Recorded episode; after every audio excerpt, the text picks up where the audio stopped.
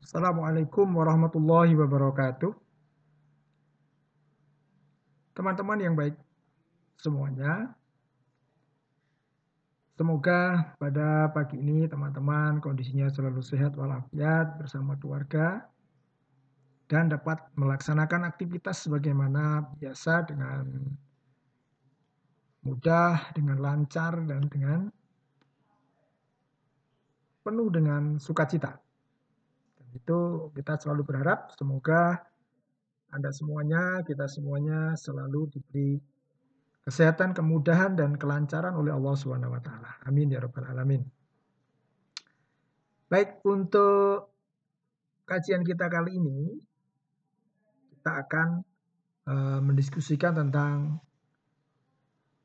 pokok dari rukun Islam, yaitu sholat. Ya, setelah syahadat, kita tidak membahasnya karena itu sudah masuk ke tauhidan yang sudah kita jelaskan pada beberapa waktu lalu. Kita sekarang masuk pada penjelasan tentang sholat. Kemarin sudah kita awali penjelasan mengenai toharoh. Ya, semua aktivitas yang berkaitan dengan obudiyah ya, peribadatan ritual kepada Allah seperti sholat seperti yang akan kita jelaskan ini. Kemudian nanti ya, tawaf ya. Kemudian hal lain yang terkait dengan uh, obudiyah harus diawali dengan toharoh atau bersuci. Khususnya sholat. Ya, karena ini pokok dari ajaran Islam, pilar utama dari ajaran Islam yaitu sholat. Nah, kita nanti akan menjelaskan beberapa poin tentang sholat. Ya. Baik pengertiannya, hukumnya, jenis-jenis sholat, tata cara sholat, aturan-aturan yang terkait dengan sholat dan hikmah sholat. Tentu teman-teman sudah sudah mafhum semuanya ya tentang sholat, sudah mafhum, sudah melaksanakan, tetapi ilmunya, wawasannya ini perlu kita sampaikan. Dan tentu teman-teman juga sudah sudah mendapatkan pengertian-pengertian ini dari sumber-sumber yang lain. Tidak apa.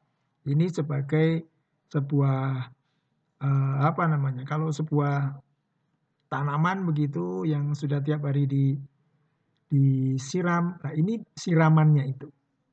Untuk selalu terus tanaman itu biar segar. Pemahaman kita biar seger terus, biar tetap tumbuh. Maka pengertian-pengertian, sumber-sumber penjelasan dari mana pun itu sebagai siraman supaya tetap segar, tetap ya tumbuh dan berkembang dengan baik. baik. Kita masuk poin yang pertama, itu pengertian. Sholat itu sebenarnya apa pengertiannya? Sholat, dari kata sholat, itu artinya doa. Ya, doa. Jadi kenapa sholat ini disebut dengan doa? Karena inti, induk, ya, pokok dari doa itu ada dalam sholat. Seluruh rangkaian sholat dari dari sebelum sholat sampai setelah sholat kita berzikir itu isinya doa. Nah doa itu apa? Doa itu tolabus sufla ilal ulia kalau dalam dalam bahasa agamanya begitu. Salat itu permohonan dari manusia kepada Allah. Itu namanya salat atau permohonan eh, namanya doa. Permohonan dari yang lebih rendah kepada yang lebih tinggi itu namanya doa. Dalam hal ini lebih rendah itu berarti Allah, lebih tinggi berarti eh lebih rendah itu berarti manusia, lebih tinggi itu berarti Allah. Maka yang namanya doa itu permohonan dari manusia kepada Allah tentang berbagai hal. Dan semua permohonan, semua doa, semua hal-hal yang kita inginkan, kita harapkan itu ada dalam sholat. Dari awal sampai akhir sholat itu isinya zikir dan doa kita memohon kepada Allah dengan permohonan-permohonan yang sudah dituntunkan oleh kanjeng Nabi. Maka yang namanya sholat, dari kata sholat itu artinya maka nanti kemudian dikenal dengan solawat gitu ya. Di Al-Quran dinyatakan innallaha wa malaikatahu yusalluna ala nabi. Ya ayyuhalladzina amanu sallu ya wasallimu taslima. Sallu alaihi wasallimu taslima ya, sesungguhnya Allah Ya, dan malaikat yusalluna ala nabi. Maksudnya di sini mendoakan itu memuliakan. Memuliakan. Bukan yusalluna ala nabi itu kemudian bersolawat. Itu artinya tadi sholat, tapi juga eh, artinya tadi doa, tapi juga memuliakan. Kita berdoa pada Allah berarti kita memuliakan Allah sambil kita memohon. Kalau malaikat dan Allah yusalluna Nabi bersolawat berarti memuliakan, bukan memohon ya, tapi memuliakan.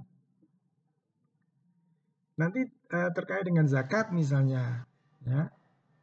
ya khud min amwalihim sodakotan tutohiruhum wa tuzakihim wa sallu alaihim. Nah, kata-kata dan doakan mereka, bukan sholatlah mereka atau bersolawatlah atas mereka, atas manusia itu. Ini perintah Allah kepada Nabi, wahai Nabi, ambillah zakat dari orang-orang beriman. Khud min awalihim sodakotan tutohiruhum. Supaya hartanya itu suci. Watu zakihim dan jiwanya itu suci. Wasallu alaihim dan berdoalah kepada Allah atas mereka. Jadi doakan mereka. Ini, ini arti sholat itu memuliakan ya dari kata solawat tadi artinya bisa memuliakan Kemudian kata sholat itu sendiri artinya doa, yaitu permohonan dari yang lebih rendah kepada yang lebih tinggi. Ya, ini arti sholat, as-sholat gitu ya. Kemudian masuk dalam bahasa Indonesia disebut dengan sholat.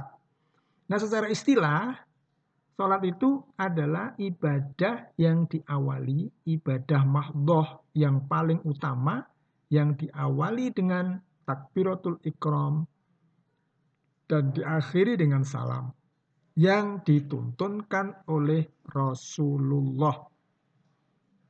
Ya, bacaannya, waktunya, gerakannya, ya hal-hal yang terkait dengan sholat itu semuanya sudah dituntunkan Rasulullah dan itu disebut dengan sholat dalam istilah.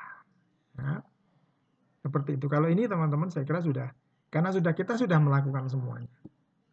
Tapi bagaimana keutamaannya? Ya, tidak harus tidak hanya sekedar melakukan, tapi ada keutamaan. Ono sing afdol gitu loh bahasa Jawa. Ya. Ada yang lebih utama. Contoh saja misalnya begini ya.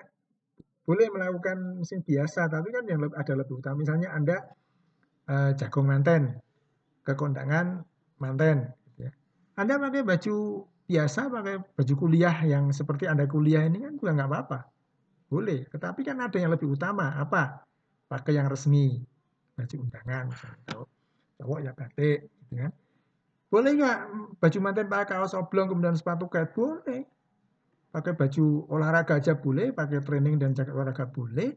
Tapi kan ada yang lebih utama yaitu apa? Ya Anda pakai batik, pakai celana yang bagus, sepatu yang bagus itu lebih utama. Sama dengan sholat, gitu ya ada yang lebih utama yang dituntunkan oleh Rasul dan itu yang kita ikuti bukan hanya sekedar yang penting melaksanakan. Nah, gitu ya. Jadi ini ini penjelasan-penjelasan tentang pengertian sholat. Baik kita lanjutkan. Hukum sholat. Ya, hukum sholat.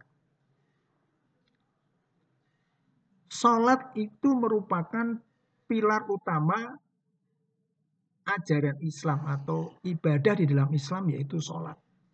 Maka hukumnya fardu ain. Fardu ain itu fardu setiap kepala. Setiap orang berarti mempunyai kewajiban dan itu mutlak. Mutlak itu artinya harus dilakukan kondisinya kayak apa pun. Ya. Kondisinya seperti apa pun wajib dilakukan di mana pun, kapan pun, maka tidak ada apa uh, pemaafan atau toleransi wah kondisinya ini rasa sholat baik itu tidak tidak bisa. Tidak bisa. Harus sholat. Meskipun nanti Rasul menuntunkan dalam kondisi darurat cara sholatnya itu diperbolehkan dengan model-model yang tidak seperti biasanya. Itu dituntunkan oleh Nabi, tetapi harus dilakukan fardu ain. Sepanjang dia masih akalnya masih berjalan, masih sadar, itu wajib sholat kapan pun, di mana pun, kondisinya apa pun. Ya, bahkan Nabi menjelaskan bedanya orang yang beriman dengan orang yang kufur itu sholat. Artinya orang yang sholat berarti yang beriman, orang yang meninggalkan sholat itu dihukumi menurut hadis itu kufur. Kufur berarti menolak, menolak tuntunan dan ajaran dari Allah dan Nabi. Gitu ya. Maka hukumnya wajib ain. Wajib ain itu wajib setiap kepala dan mutlak. Mutlak itu kapan pun, di mana pun, kondisinya apa pun, wajib sholat tidak boleh ditinggalkan. Ya, dalam kondisi normal, sadar, wajib ditinggal. Eh, wajib di, dilakukan, tidak boleh ditinggalkan. Misalnya uh, pas kibra, uh, uh, misalnya upacara gitu ya, dari jam 2 sampai maghrib, berarti meninggalkan sholat. Nah, kalau diniati yang akan meninggalkan, nah itu yang berdosa. Tapi kalau tidak diniati, misalnya dikira selesai jam 4 atau jam setengah 4 atau setengah 5 kan masih punya waktu sholat. Ya langsung sholat. Atau kalau memang kita sudah tahu bisa di jamak itu nanti di belakang akan kita jelaskan. Tapi intinya kita yang namanya sholat itu hukumnya wajib. Dan besok di hari akhir ya amalan yang paling utama dan yang paling pertama dihisap oleh Allah adalah sholatnya. Jika sholatnya baik, amalan lain akan mengikuti baik. Tapi jika sholatnya buruk, maka amalan yang lain buruk. Sholat di sini bukan hanya gerakannya, tetapi efek dari sholat itu. Ya, sholat gerakannya, perbuatannya, dan efek dalam kehidupan sehari-hari dalam sholat itu. Ya, jadi wajib. Di dalam Al-Quran, akimus sholat, akimus sholat, akimus sholat, semuanya akimus sholat. Dan ini kewajiban para nabi. Semua nabi mempunyai kewajiban sholat, puasa, dan zakat. Ini ibadah yang tuntunkan oleh Allah kepada para nabi. Nah, tata caranya yang berbeda. Kalau Rasulullah Shallallahu Alaihi Wasallam tata caranya yang sudah dituntunkan kepada kita, seperti kita sholat seperti ini. Dan detail dalam sholat itu Rasul menjelaskan detail bahkan Rasul mengatakan solu kama ro'aitumuni usolli Sholatlah kalian sebagaimana aku melaksanakan sholat. Karena Rasul dituntun langsung oleh Allah. Takbirnya begini, itu Allah langsung yang menuntun. Bukan keinginan Rasul, Wah, aku tak takbirnya tak ini, wailah. Enggak, itu langsung takbirnya begini. Cara bersedekatnya begini. Bacaannya ini, rukuk begini, duduk di antara dua sujud begini, sujud begini, kalau atahiyat harus menunjukkan apa jari telunjuk. Itu semua Allah yang menuntut yang menyuruh Rasul kamu harus begini Rasul Rasul begini, begini terus. Detail detailnya itu sampai bahkan posisi jari ketika atahiyat itu semua Nabi menjelaskan. Itu saking hebatnya kewajiban sholat. Gitu ya. Nah, kita ya kita umat Rasul besok ya akan sowan ke akan menghadap Allah, modal utama kita adalah sholat. Wajib ya, itu wajib tidak boleh ditinggalkan. Dalam kondisi apa pun tidak boleh ditinggalkan. Harus dilakukan. Nah, meskipun demikian, ada keringanan. Keringanan untuk bukan untuk meninggalkan, tetapi untuk pelaksanaannya. Kalau normal kan ya kita wudhu, kemudian kita berdiri, takbir, membaca alfa, eh, apa namanya doa iftitah, al-fatihah, kemudian surat, kemudian ruko, kemudian iktidal, kemudian sujud, duduk di antara dua sujud, ya kan? Kemudian sujud kembali, kemudian berdiri, kemudian rokaat kedua sama seperti rokaat pertama, kemudian kalau sholat subuh ya, kemudian diakhiri dengan atahiyat sampai salam, kemudian kita zikiran, berdoa setelah sholat, itu normal, pelaksanaan normal.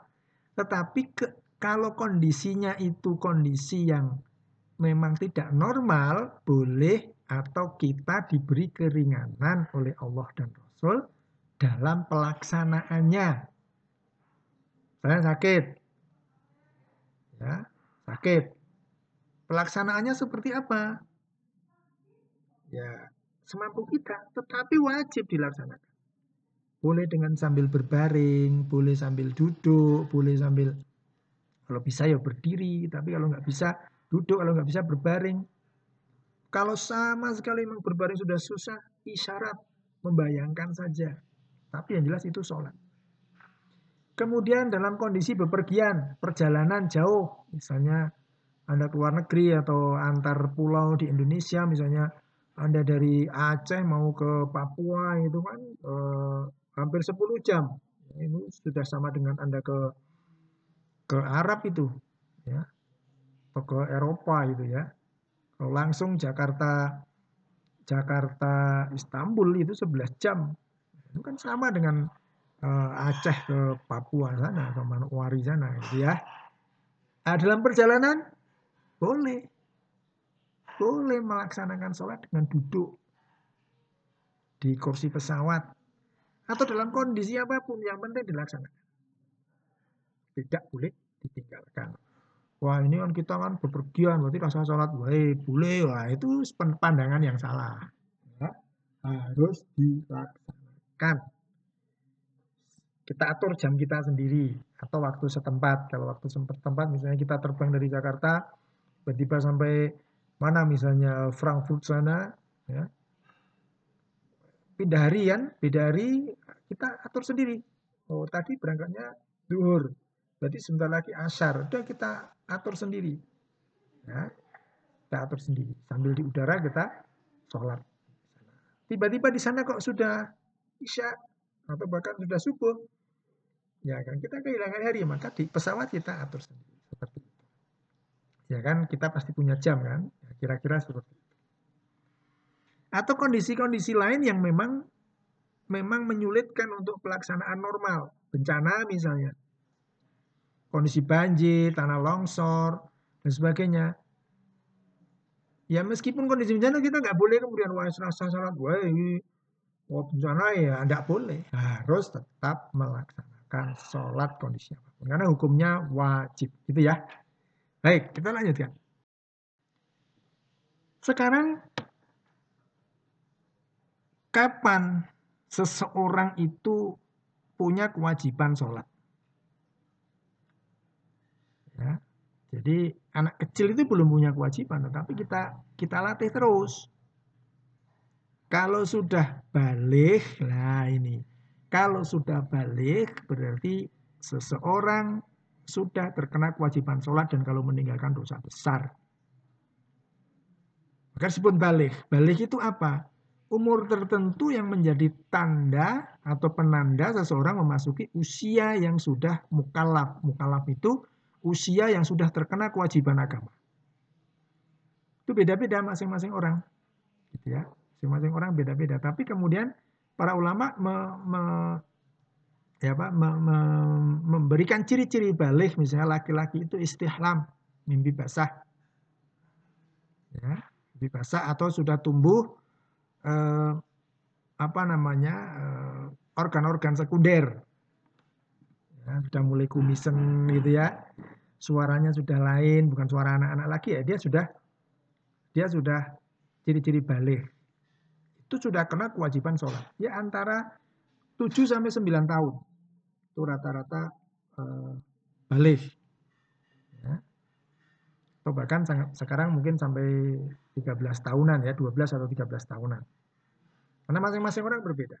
Ada yang sudah kelas 4 SD aja sudah seperti itu. Wis kumisen, wis suaranya wis gede ya, ya sudah ngagor-agori istilahnya bahasa Jawa. Dia sudah sudah istihlam, nah, sudah sudah punya kewajiban sholat. Namanya balik. Kemudian bagi perempuan itu haid. Sudah haid, berarti sudah mukallaf. Nah, usianya berapa? Ya, itu beda-beda tadi saya sampaikan, beda-beda. Kadang-kadang kelas 5 SD ya, dia sudah mukallaf, harus sudah sholat tertib lima waktu. Puasa juga sudah harus melaksanakan zakat dan sebagainya. Nah, kalau belum balik itu belum kena kewajiban sholat. Jadi umpama cili-cili do pelayon kok sholatnya gur marib tok arung isak duhurura itu nggak dosa. Tapi tetap kita sebagai orang tua itu mengarahkan, diingatkan, yo sholat yo duhur, yo sholat yo, nanti bal-balan gitu ya. Kita latihkan seperti itu. Ya. Setelah balik berakal. Kalau berakal pasti ya. Artinya eh, normal, itu kesadarannya akalnya normal. Itu sudah terkena kewajiban sholat. Jadi ya, lebih-lebih kita harus dong mahasiswa ini. Nah, itu harus sholat. Harus, itu sudah. Begitu azan, ya langsung sholat. Karena yang terbaik, ya fi awali waktiha. Terbaik itu pada waktunya. Lebih-lebih di awal. Azan, ya sudah langsung sholat.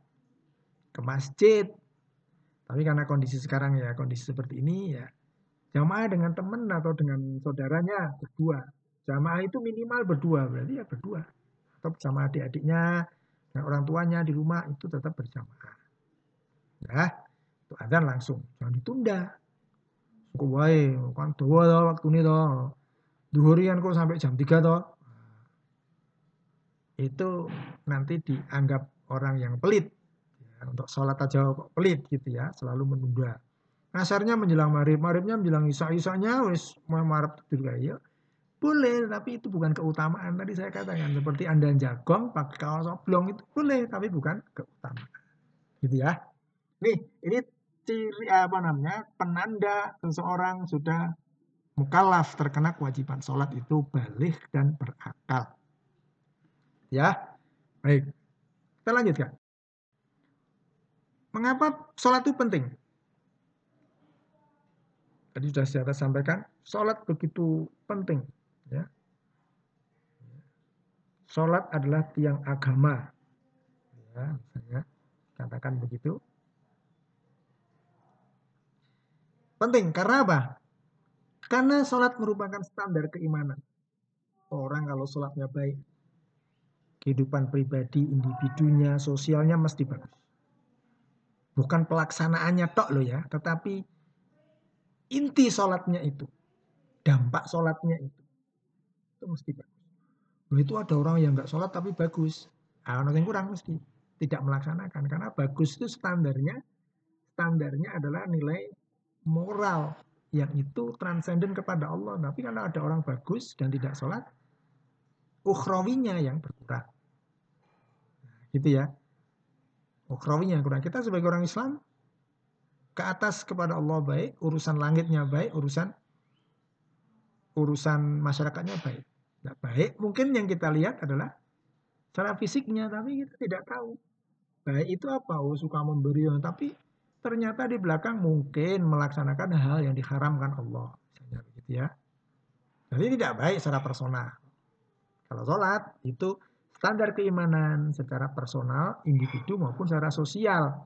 Bermasyarakat itu standarnya ya sholat itu. Ketok, memang sholat mesti ya. Ngomongnya ya, rapena gitu ya. Itu itu udah kelihatan. Itu nomor satu. Nomor dua, pilar utama. Pilar utama. As-sholatu aimaduddin. Aimat. Tiang yang paling utama. Soko. Sokonya ya. Soko gurunya. Jadi yang itu yang paling utama, pilar paling utama kalau bangunan itu ya cor-coran paling utamanya itu sholat. Kalau itu runtuh, ya runtuh semuanya. Gitu ya. Kepribadian dalam diri seseorang itu ya runtuh. Orang sholat pasti langsung ingat. Saya mau melaksanakan ini loh. Saya kan orang sholat. Allah melihat saya.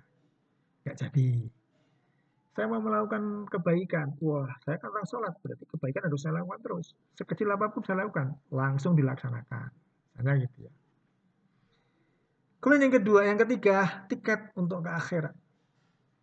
Anda membayangkan, ya, besok, gini aja, Anda bayangkan gini, Anda sudah sudah sampai bandara, mau pergi ke mana gitu ya, sudah sampai bandara, kemudian sudah Eh, mau masuk ke ruang tunggu, tiketnya hilang. Tiketnya nggak ada. Boleh masuk enggak? Nggak boleh, Anda suruh keluar sama petugasnya. Itu lagi neng bandara loh. Atau nonton sepak bola, mau masuk stadion. Sudah ngantri jauh-jauh setelah dirogoh kantongannya, wah tiketnya hilang. Yang ada malah karcis parkir gitu ya. Wah, tiketnya di mana tadi hilang? Boleh masuk nggak? Nggak boleh. Nonton film. Saya udah mau masuk gedungnya, ruangannya. Tiketnya hilang. Pas mungkin ke kamar mandi terbuang itu dan Anda lupa, hilang. Boleh masuk nggak? Nggak boleh. Anda bayangkan besok nggak boleh ke akhirat itu terus jurara Melayu nyandi. Mau sudah terlanjur sudah terlanjur meninggalkan dunia, kok akhirat nggak boleh. Karena apa? Kita nggak punya tiket untuk masuk surga. Masuk surganya kita nggak boleh ya sudah kita mungkin di training dulu ya di sana. Tapi yang namanya sholat itu karena tiket. Akan di training apa pun kalau anda nggak punya tiket ya sudah cuma dengarkan gembelu film di luar gedung atau mendengarkan sorak-soraknya di luar stadion. Itu misalnya ya itu itu analog saja. Maka ketika Anda ketika kita semua sholat, kita menghadap Allah besok dihisap, sholatnya bagus sekali, kita akan dipersilahkan. Ya, kita akan dipersilahkan. Ya, ya Tuhan nafsul mutmainnah irji'i ila rabbiki radiyatan mardiyah fadkhuli ya fi ibadi wadkhuli jannati anda dipersilakan, wahai wahai jiwa-jiwa yang tenang, jiwa-jiwa yang mendapatkan ketenangan dari Allah. Ya ayyuhal nafsul mutmainnah, irji'i ila rabbiki radiyatan mardiyah. Kembalilah, kemarilah kamu bersama sini ngumpul dengan dalam keridoan Allah. Fadkhuli fi ibadi, masuklah dalam kelompok hamba-hambaku, maksudnya hamba-hamba Allah yang diridhoi tadi, Wadkhuli jannati masuklah surgaku. Itu bagi orang beriman, bagi orang yang nafsu nafsul mutmainah. Dari mana dia mendapatkannya? Dari kita menghayati melaksanakan sholat dengan baik. Itulah tiketnya. Ya. Kemudian yang ke berikutnya, yang keempat, sholat penting karena membedakan muslim, mukmin dan kufur. Tadi kita bayangkan ya, kita ke akhirat nggak bawa tiket pulang lagi. Nah, pulangnya ke mana? Kalau di bandara kita bisa keluar bandara terus beli. Ya, kalau sudah sampai akhirnya sudah meninggalkan dunia mau ke mana? Dan itu disebutkan Al-Quran. Al-Quran mengatakan besok orang-orang yang merugi itu dia pengen dikembalikan ke dunia, pengen melaksanakan amal ibadah yang yang bagus-bagus supaya bisa masuk surga. Kata Allah, setelah kabeh, udah terlambat semuanya. Udah nggak bisa kita, kita bayangkan aja ketika di bandara, stasiun atau apa pun ya, tiket kita nggak terbawa. Nah kita nggak sholat, ya kita dihukumi Allah sebagai kufur dan kita ya sudah, kamu punya jalan sendiri. Di stadion harus kamu ngenteni joblongnya kalau ngenteni parkir gitu ya. Kalau nemani orang jual cilok, nemani orang jual ya strong dong temani aja. Itu kalau kalau kita di stadion lah, di akhirat ke mana? Pilihannya cuma surga sama neraka. Ya sudah kamu sana aja. Gitu ya. Jadi penting sholat itu penting karena dia akan membentuk kepribadian kita di dunia. Dan amalnya nanti di akhir. Gitu ya. Baik, kita lanjutkan. Kenapa waktu sholat? Rasul eh, Allah mengatakan waktu sholat itu aqimus sholata liduluki syamsi ila ghasyakil laili wa qur'an al-fajr. Pertama, dirikan sholat itu setelah matahari tergelincir Berarti waktu duhur. Berarti tergelincir itu tidak tepat di tengah-tengah, sudah mulai miring. Itu itu nggak bisa diukur jam karena tiap hari beda-beda, tiap tahun beda-beda. Meskipun itu berulang tapi beda-beda. Maka patokannya matahari. Akimis sholata dulu kisyamsi. Ketika matahari sudah menggelincir, sudah mulai miring ke barat. Ya. Sholat duhur. Kemudian sholat wusto. Pak Ustaz itu asar antara tertenggelamnya matahari dan tergelincirnya matahari itu di tengah-tengah itu asar. Jadi duhur asar. Kemudian Rosyakil lail sudah masuk malam, matahari sudah tenggelam, maghrib. Ya, kemudian ketika sinar di langit sudah hilang, sudah mulai betul-betul gelap, Isya. Wa Qur'an al-Fajr, waktu fajar sebelum matahari terbit, itu sholat subuh. Jadi waktu sholat itu ada tiga. Tapi pelaksanaan sholatnya ada lima waktu. Gitu ya. Duhur itu ketika matahari sudah tergelincir. Kemudian asar itu disebut sholat wusto itu antara matahari tergelincir dan tenggelam. Maka sholat asar. Kemudian kalau syakilail ketika matahari sudah tenggelam. Di ufuk itu maghrib. Kemudian ketika sinar di langit merah-merahnya sudah hilang. Itu kemudian isya. Kemudian wa Qur'an al-fajr itu sholat subuh sebelum terbit. Nah kalau di luar ini, nah nanti ada apa kecualian. Saya bangunnya Anda jam 8. Ya tetap sholat subuh. Jangan wah jam 8 rasa subuh ya itu dosa. Tetap sholat subuh. Ya. Saya sholat duhur lupa. Lupa, jangan lupa betul. Biasanya ingat tapi ini lupa. Ingat-ingat ini sholat asar. Ya asar di jamak. Tapi ingatnya itu sudah marib ya lakukan itu. Gitu ya. Bukan mengkodok, tetapi itulah ketika ingat kita. Ya, itu waktu sholat. Jadi jangan diniati gitu ya, diniati malah wise.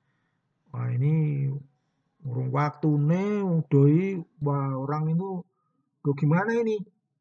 Belum waktunya dia langsung sholat, nah, malah tidak boleh matahari belum tergelincir kok wis sholat terlalu semangat ya nggak boleh tapi nek nggak disengaja ya nggak apa-apa mengerti ini waktu ini jebulan ini belum toh ya nggak apa-apa nggak apa-apa itulah Allah maha bijaksana atas segala sesuatu baik ini waktu sholat kemudian kita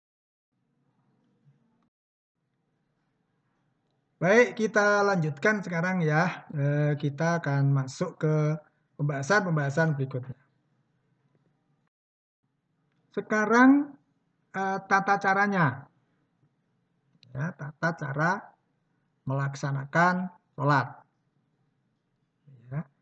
Tadi pengertiannya yang namanya sholat itu diawali atau ibadah yang diawali dengan takbiratul ikram ya, dan diakhiri salam.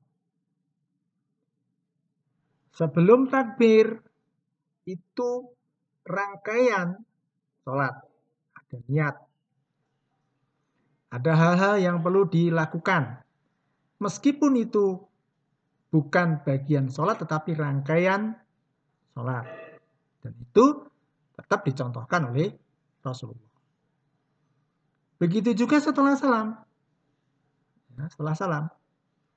Setelah salam itu sudah selesai sholat, tapi rangkaiannya itu masih ada. Seperti zikir, seperti wiritan, seperti berdoa, yaitu rangkaian sholat. Nah, setelah niat, niat sholat, ya, ya innamal a'malu niat yang namanya niat itu pekerjaan hati. Pekerjaan hati, maka yang namanya ibadah sholat itu ketika kita wudhu kita sudah beriktikad berniat untuk sholat. Maka begitu kita berdiri tegak tanpa harus melafazkan, tanpa harus melafatkan niat itu. Allah sudah maha tahu. Langsung kita takbiratul ikhram. Ya. Takbiratul ikhram. Kemudian ada doa iftitah. Nah doa iftitah ini contohnya bermacam-macam. Ada wajah tu wajhiya lilladzi fataras samawati wal ard sampai akhir ada Allahumma ba'id baini. Itu monggo itu bisa semuanya itu namanya doa iftitah. Kemudian ta'awud. Ta'awud itu a'udzu billahi minasyaitonir rajim. Itu sebelum Al-Fatihah. Kemudian bismillah, kemudian Al-Fatihah, kemudian surat pendek surat-surat pendek atau ayat. Kemudian ruko. Nah, tata caranya itu sudah dijelaskan semuanya detail. Ruko itu seperti apa? Harus lurus, gitu ya. Tegak, lurus dan pokoknya poinnya itu selalu lurus. Kemudian i'tidal, i'tidal itu bangun dari ruko. Itu lurus, jangan hanya jangan langsung baru kok legor jendit gitu langsung sujud menaik gitu enggak. Harus tegak, sempurna dulu. Lurus dulu. Itu ada doanya semuanya. Setiap gerakan ada doanya, setiap gerakan ada doanya semuanya. Baru kemudian sujud. Posisi sujudnya pun, nah ini kalau detail-detailnya tidak di sini ya. Nanti mungkin ada ada detail-detail yang tersendiri mungkin bisa waktu diskusi tapi ini poin-poin ketika sholat sujud nah, kemudian duduk di antara dua sujud kemudian berdiri lagi sama kita mulai dari al-fatihah lagi ya, iftitah hanya pertama kali rakaat pertama berikutnya sama sampai atahiyat ya sampai atahiyat kemudian diakhiri dengan salam Sholat sudah selesai, tapi rangkaiannya masih ada. Wirid, doa. Ya. Astagfirullahaladzim. La ilaha illallah. Allahumma antas salam wa minka salam. Sampai akhirnya kemudian Subhanallah 33 kali. Alhamdulillah 33 kali. Kemudian Allahu Akbar 33 kali. Kemudian kita memuji Allah. Ya. Ada zikir memuji-muji Allah. Ya, kemudian baru berdoa. Salawat dan berdoa Doa yang minta apa pun kepada Allah. Itu setelah salam tapi masih rangkaian dari sholat. Harus dibiasakan ya, jangan langsung salam langsung pegang HP atau langsung lihat WA, langsung lihat apa, jangan. HP dimatikan kalau sholat. Di masjid-masjid itu selalu di tolong harap HP dimatikan atau dipasang silent itu supaya tidak mengganggu. Jadi habis sholat tuh nggak pegang HP langsung pikiran dulu. Paling berapa menit? Paling lama 10 menit. Anda pikir. Ya. Itu tata caranya seperti itu. Nanti detail-detailnya bisa kita jelaskan. Tapi poin-poinnya sudah kita sampaikan ke Anda. Baik, kita lanjutkan. Sekarang beberapa aturan tambahan di dalam sholat. Ya, keringanan. Keringanan atau rukhsah di dalam pelaksanaan sholat. Rukhsah itu keringanan. Tadi sudah kita sampaikan bahwa sholat itu dalam kondisi apa pun, ya itu wajib dilaksanakan, tidak boleh ditinggalkan.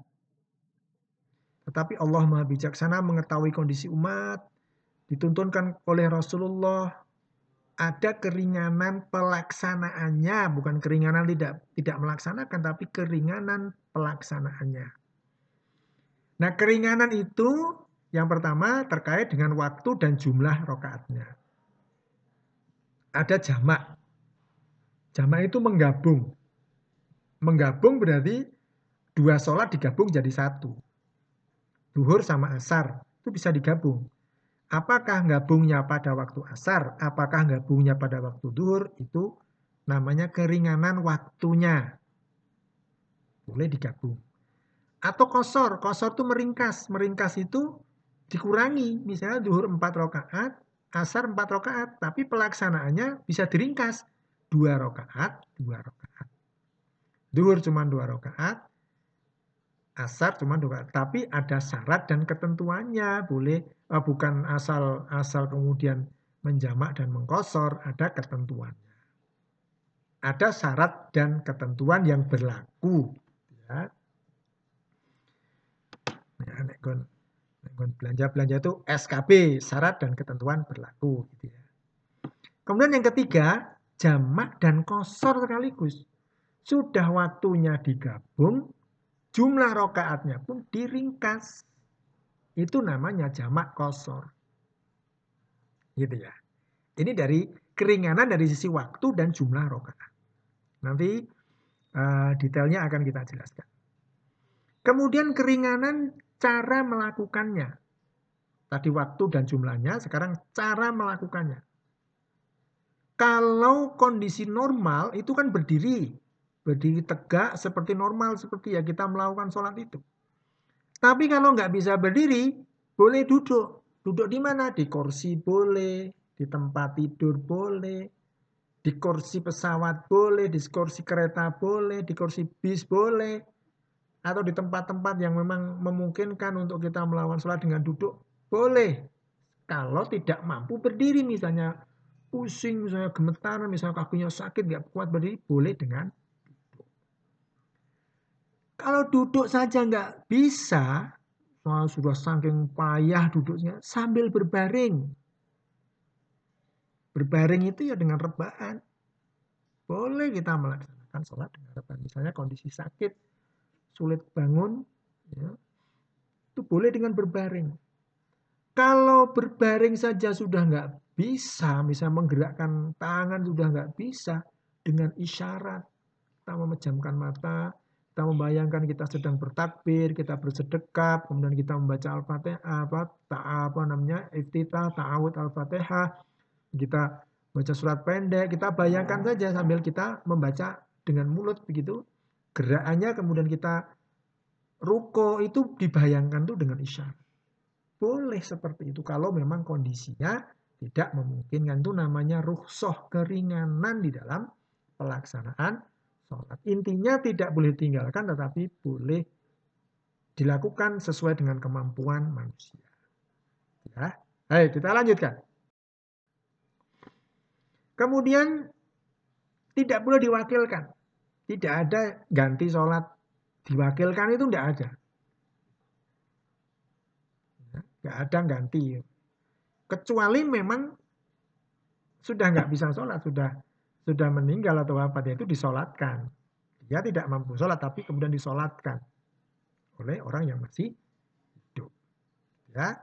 Kemudian ketika lupa tadi sudah saya sampaikan lupa lupa mening, lupa tidak sholat laksanakan mas ingat wih saya tadi belum subuh masuk subuh ya lali ya tangi ya bangun masuk bangun pertama kali ya langsung ingat subuh mungkin bukan subuh lah mungkin duhur atau asar saya saking aktivitas sang penuhnya sudah niat aku nanti adan uh, langsung sholat asar misalnya tapi dalam kondisi yang kita sama sekali tidak ingat sama sekali. Ingat-ingat ini sebar maghrib gitu, mau makan. Loh aku mau orang sholat asar gitu ya. Langsung butuh sholat. Tidak niatnya ya sholat asar. Bukan mengganti, tetapi ya itu sholat kan lupa. Karena memang nggak boleh ditinggalkan, maka harus dilaksanakan. Kapan? Ya ketika kita. Ya. Seperti itu. Pokoknya begitu ingat, laksanakan. Nah, kalau ingatnya pas masih waktunya, ya langsung di misalnya belum duhur, sudah setengah tiga, hampir asar itu langsung laksanakan. Gitu ya. Itu aturannya seperti. Baik, kita lanjutkan. Sekarang aturan jamak. Jamak itu menggabungkan. Menggabungkan dua sholat dalam satu waktu.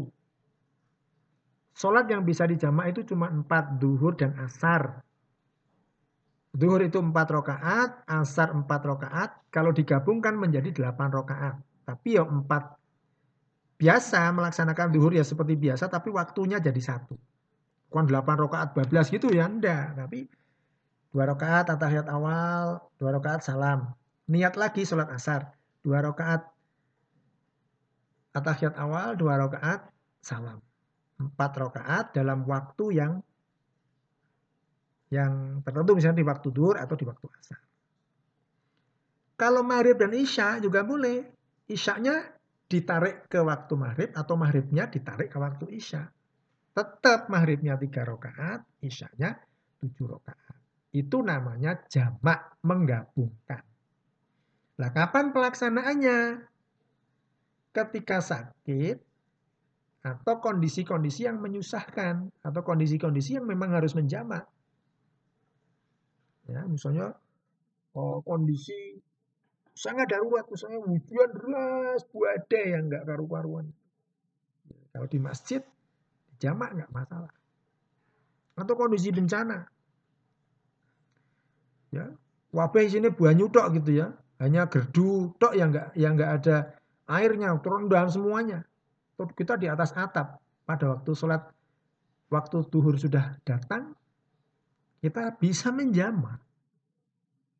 Bisa menjamak. Karena kondisinya sangat darurat, kondisi bencana seperti itu. Ya. Atau sakit, boleh menjamak. Ya, itu aturannya jamak itu seperti itu. Atau kondisi nanti pas Anda misalnya uh, ada pelaksanaan ibadah haji, nanti ada ada sholat sholat jamaknya ada. Tapi kalau Anda tetap punya niat, oh saya nggak usah menjamak, dalam kondisi apa pun saya akan sediakan waktu tidak menjamak juga boleh.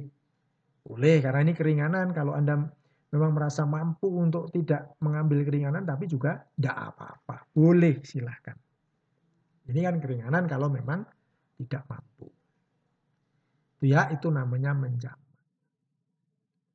Kalau sudah diberi keringanan, kalau nggak kita ambil ya itu kan namanya kita belanja ada diskon, pilih sing ora diskon ya ora apa-apa, tapi kan kecenderungannya tetap pilih yang diskon ya. Dengan mutu yang sama dengan kualitas yang sama kita itu. Jadi ambil keringanan. Baik, sekarang kita lihat aturan kosor. Kosor itu meringkas. Meringkas jumlah rokaat. Yang tadinya empat menjadi dua.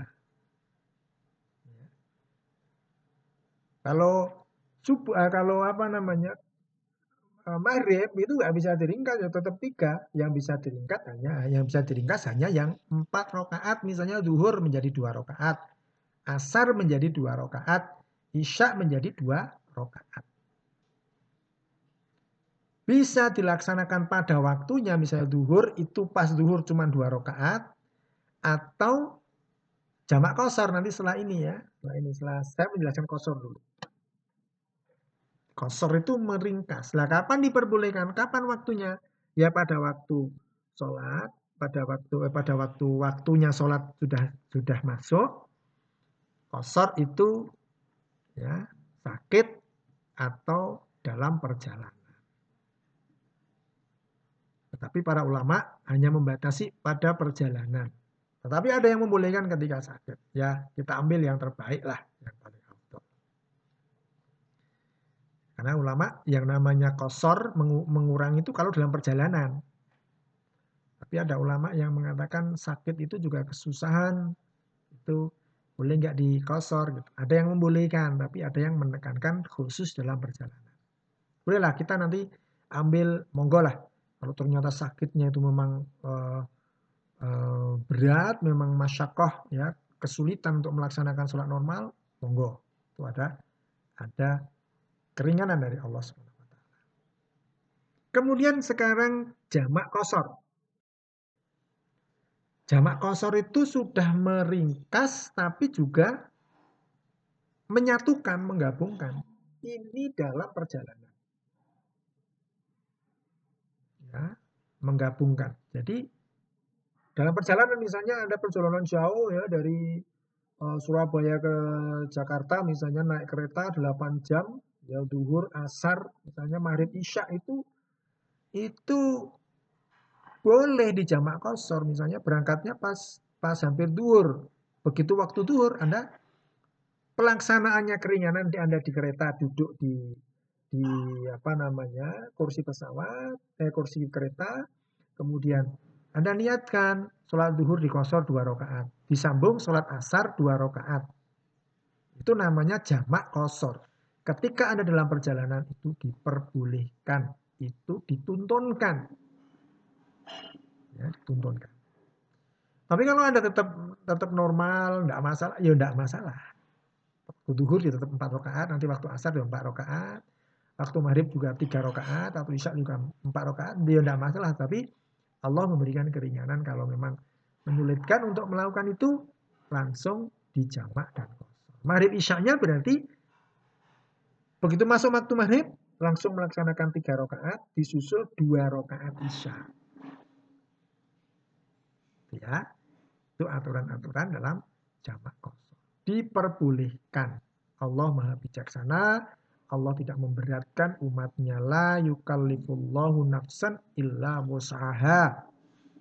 Allah tidak memberatkan umatnya, tidak memberi beban sesuatu yang tidak dimampui oleh umat. Allah selalu memberi kewajiban sesuai kemampuan. Ya, ini tentang aturan sholat. Kemudian sholat sunat. Sekarang, tadi sholat wajib. Sholat sunat tadi fardu ya, fardu ain dan fardu kifayah sudah. Sekarang sunat. Sholat sunat itu kita mengatakan yang namanya sunat itu atau sunnah itu boleh dilakukan, boleh tidak gitu ya. Itu mungkin pengertian yang perlu diubah. Yang namanya sholat sunat, yang namanya hukum sunat itu, atau sunnah bukan sunat ya. Sunat itu kan laki-laki itu sunat gitu ya. Ini sunnah. Sunnah itu kalau ditinggalkan itu rugi, kalau dilaksanakan itu mendapat keutamaan. Itu ya. Kalau ditinggalkan rugi, kalau dilaksanakan mendapat keutamaan. Boleh nggak meninggalkan? Ya boleh, tapi rugi kita. Itu. Namanya sunnah.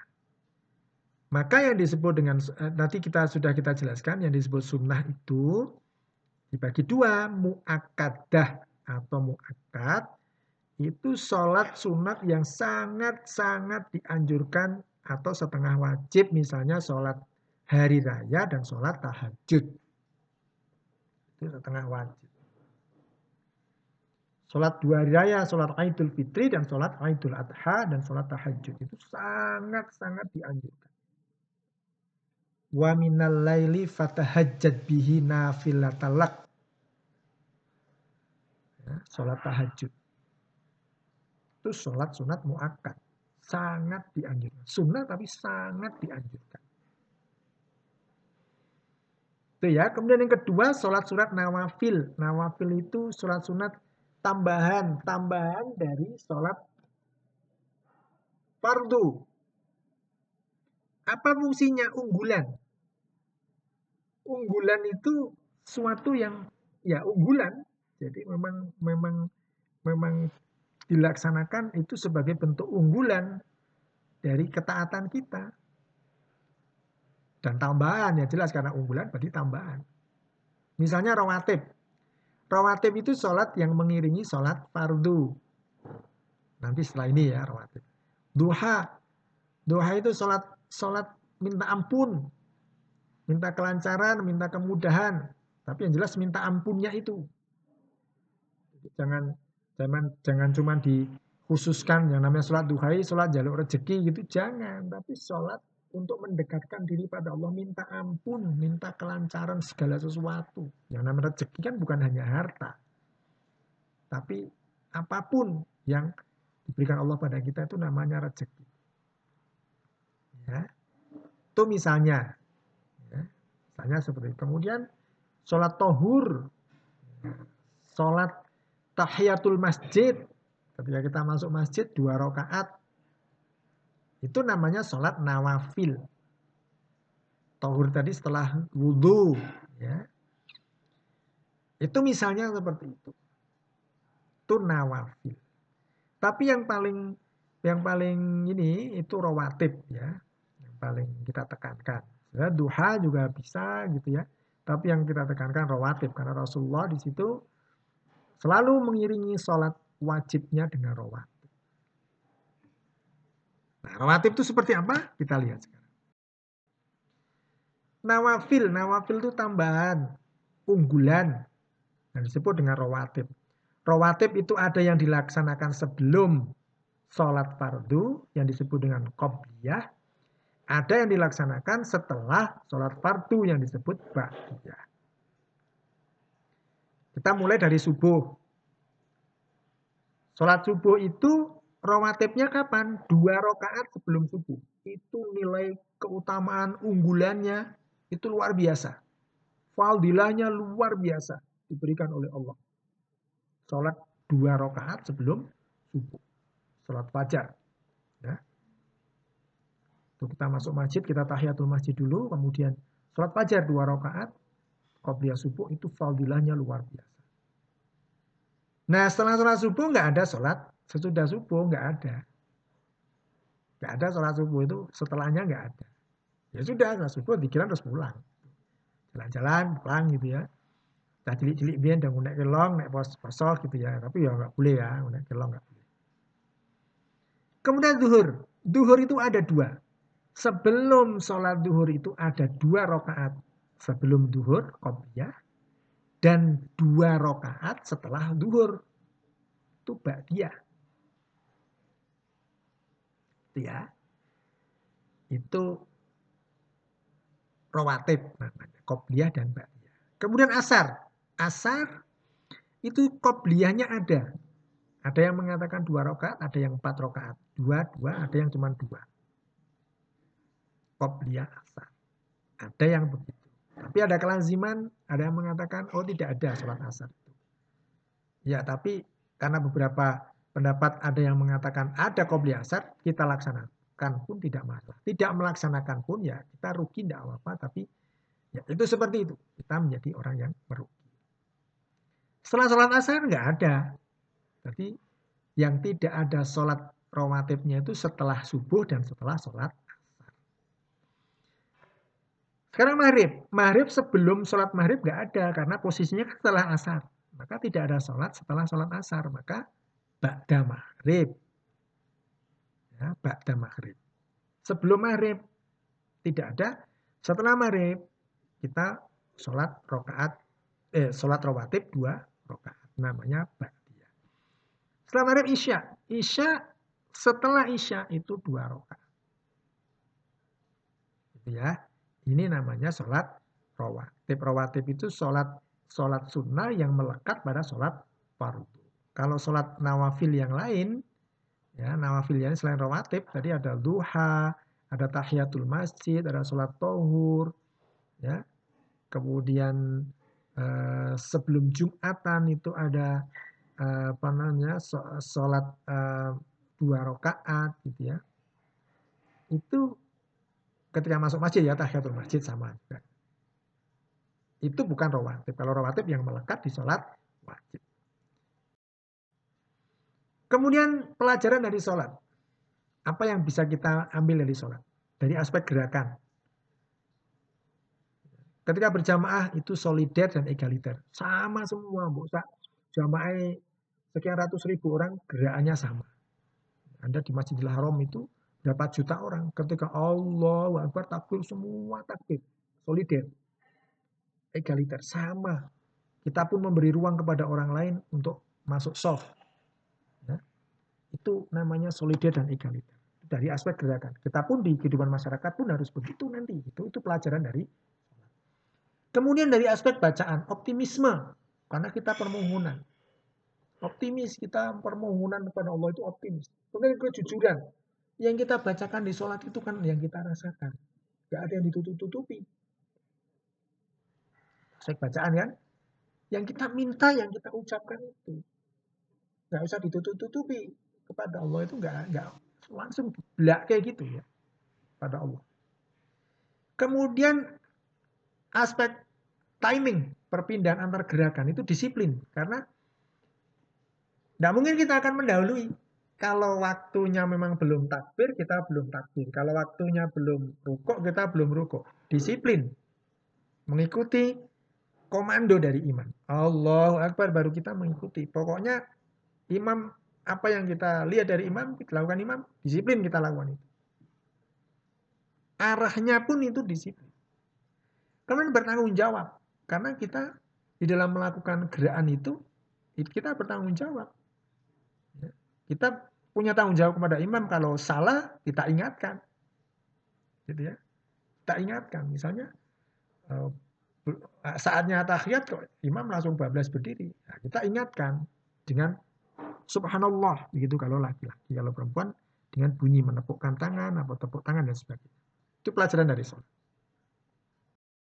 Kemudian orientasi utama, tujuan utama sholat itu apa? Integritas kejujuran, disiplin, tanggung jawab. Kepada Allah, kepada diri sendiri, dan kepada masyarakat. Kemudian aspek loyalitas, amanah.